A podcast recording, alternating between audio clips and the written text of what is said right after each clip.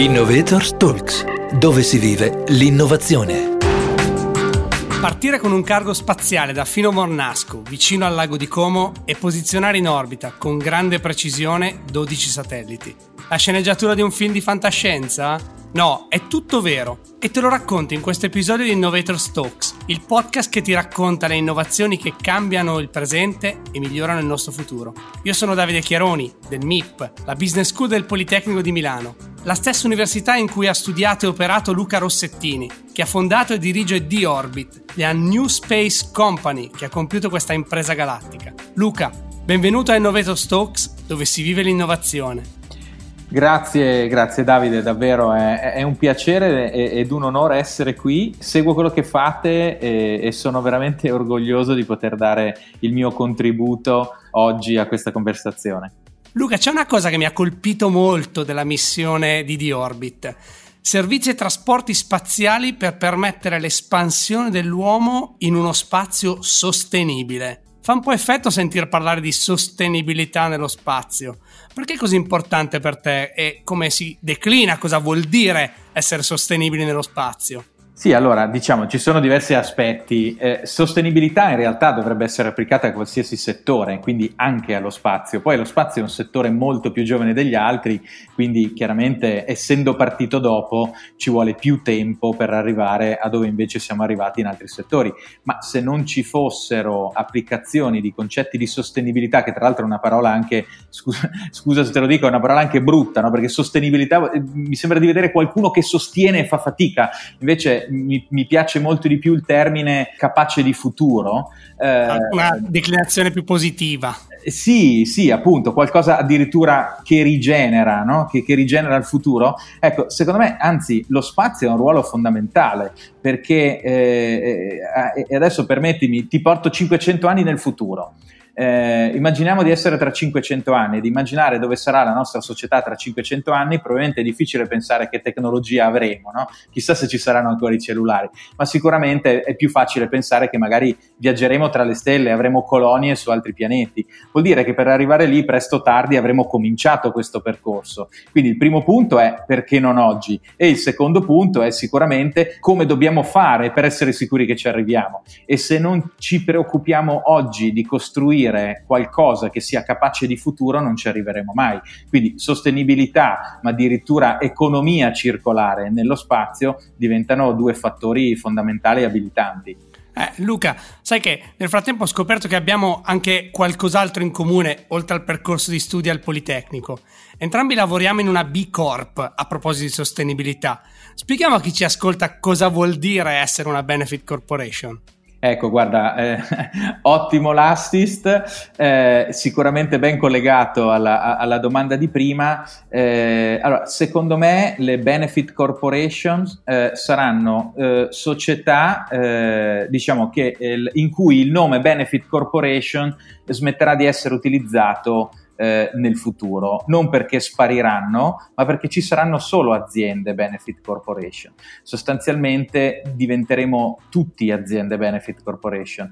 Eh, che cos'è una benefit corporation? È una società in cui diciamo, i dirigenti, no? un po' all'italiana, manager, i managers, hanno la possibilità di fare scelte che non vadano solo ed esclusivamente in direzione di fare, scusate il modo molto semplicistico, di fare soldi per gli azionisti, ma di investire a 360 gradi, quindi sulle persone che lavorano nell'azienda, sulle persone che ricevono i prodotti dell'azienda, sulla società in cui quell'azienda è inserita e, e, e così via. Quindi non si, non si parla di dire facciamo beneficenza, ma costruiamo un'azienda che sia capace di futuro, con proprio all'interno dei principi di sostenibilità, se vogliamo, più strategica, che produca del benessere per l'azienda stessa, ma anche per tutto l'ecosistema in cui quell'azienda è inserita. E io questo lo trovo estremamente, estremamente potente perché va a rendere comunque contenti gli azionisti, no? bisogna comunque renderli contenti, ma rende contenti tutti gli altri stakeholders della società stessa. È il bello che si possono fare entrambe le cose. Senti, torniamo un attimo allo spazio, che è un po' nell'immaginario di tutti noi come si prepara una missione spaziale, come si gestiscono gli imprevisti? Ci sveli un po' il dietro le quinte di quello che accade in questi casi?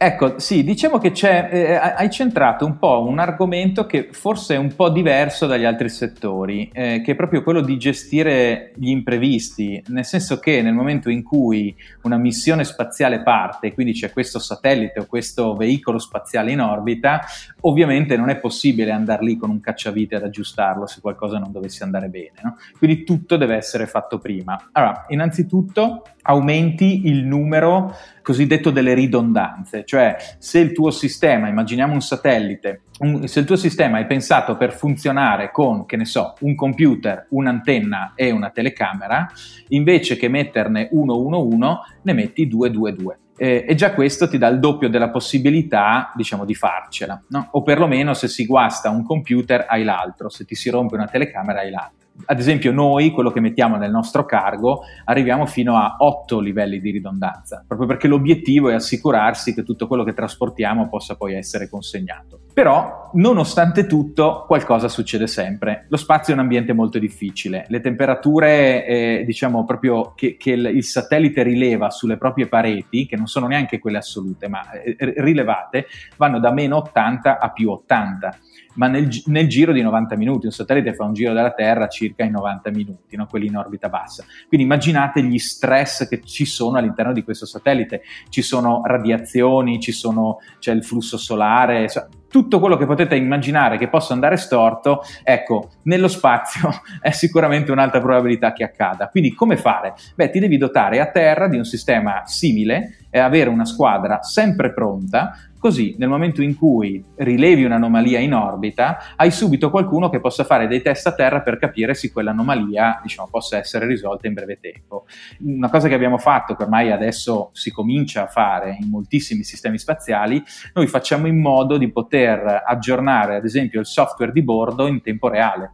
Quindi se qualcosa non dovesse andare, qualche trucchetto lo puoi inviare al tuo satellite in qualsiasi momento e quindi risolvere eventuali problemi o far funzionare in modo diverso l'attrezzatura che hai in orbita. È sufficiente? È, è sufficiente fino a un certo grado di, di sicurezza, dopodiché eh, ovviamente eh, ci vuole comunque, come in tutte le cose, ma qui si va ben oltre lo spazio, si entra un po' in tutti i settori, ci vuole anche sempre un pizzico di fortuna quella non guasta mai. Eh, senti Luca, un'ultima domanda. Tu sei solito dire che oggi si parla di space business, ma tra poco dovremo declinare meglio questa parola. Space transportation, space manufacturing, space mining, space tourism. Davvero siamo così vicini dal pensare allo spazio come un'espansione della Terra? Non sono quei 500 anni di cui ci hai parlato all'inizio della tua uh, chiacchierata con me? Ci siamo, ci siamo, secondo me ci siamo. Eh, già noi nel nostro piccolo eh, non facciamo solo trasporto, chiaramente è quello che diciamo, più salta all'occhio oggi perché è abbastanza innovativo, siamo stati i primi a farlo, ma ci occupiamo di diversi altri tipi di servizi. Ad esempio uno dei prossimi interessanti mercati che si stanno aprendo nel settore spazio è quello dell'in-orbit servicing, che altro non è che il carro attrezzi spaziale, quindi andare a prendere un satellite in avaria, magari aggiustarne qualcosa che non va, dargli un po' più di combustibile, immaginate l'auto che finisce la benzina in autostrada, o addirittura spostarlo da una parte all'altra. No? Quindi questo è un altro settore. Si sta iniziando a parlare di cloud in orbita, quindi ci sarà un settore di, di diciamo, potenza di calcolo che viene fornita direttamente in orbita. Quindi e questo eh, si sta già facendo. Quindi quindi diciamo i test sono già in corso e mm, quindi non ci vorranno dieci anni per vederli implementati. Poi eh, in futuro, come dicevi tu, ci sarà sicuramente la parte più legata eh, e utile a quello che dicevamo all'inizio, alla, alla, all'economia circolare, se vogliamo eh, quando si parla di asteroid mining o quando si, eh, quando si, parla di riciclo dei satelliti che ci sono oggi in orbita che non verranno più utilizzati, si pensa proprio a quello, quindi a creare una sorta di ciclo chiuso direttamente in orbita che aprirà le porte a chissà quanti nuovi settori, a chissà quanti nuovi servizi. Diciamo, lo spazio è un settore nuovo, è un, settore, è un mercato ancora abbastanza vergine, quindi tutto quello che noi oggi vediamo funziona sulla Terra è molto probabile che, opportunamente declinato, possa funzionare nello spazio. E la cosa bella è che questa cosa qui non è più monodirezionale, no? una volta era spazio-terra, adesso sta cominciando ad essere terra-spazio, ma sta diventando veramente un, un, ciclo, una sorta di, di, di, forse più di spirale che si ingrandisce sempre di più, che pesca dalla Terra, porta nello spazio, riporta di nuovo a Terra per ritornare nello spazio con nuova innovazione nuova tecnologia, migliorando, eh, diciamo, migliorando quindi le condizioni di tutti, offrendo sempre più servizi che sono utili eh, soprattutto per noi a Terra oggi, ma domani anche per tutte quelle aziende che opereranno direttamente nello spazio. Siamo stati allora in orbita con te, con i piedi ben saldi a terra però, Luca Rossettini, founder e CEO di The Orbit. Grazie. Nel prossimo episodio di Innovator Talks, Antonella Moretto ti porterà nel dietro le quinte della nostra serie. Ci faremo raccontare da Davide Panza e Mirko Lagonegro come nasce un'idea imprenditoriale basata sul digital audio. Per seguirci e vivere l'innovazione insieme a noi, visita il nostro sito www.som.polimi.it slash innovatorstalks oppure seguici sulle migliori piattaforme di podcast. Un saluto da Davide Chiaroni, dal MIP, la Business School del Politecnico di Milano. Innovators Talks, dove si vive l'innovazione.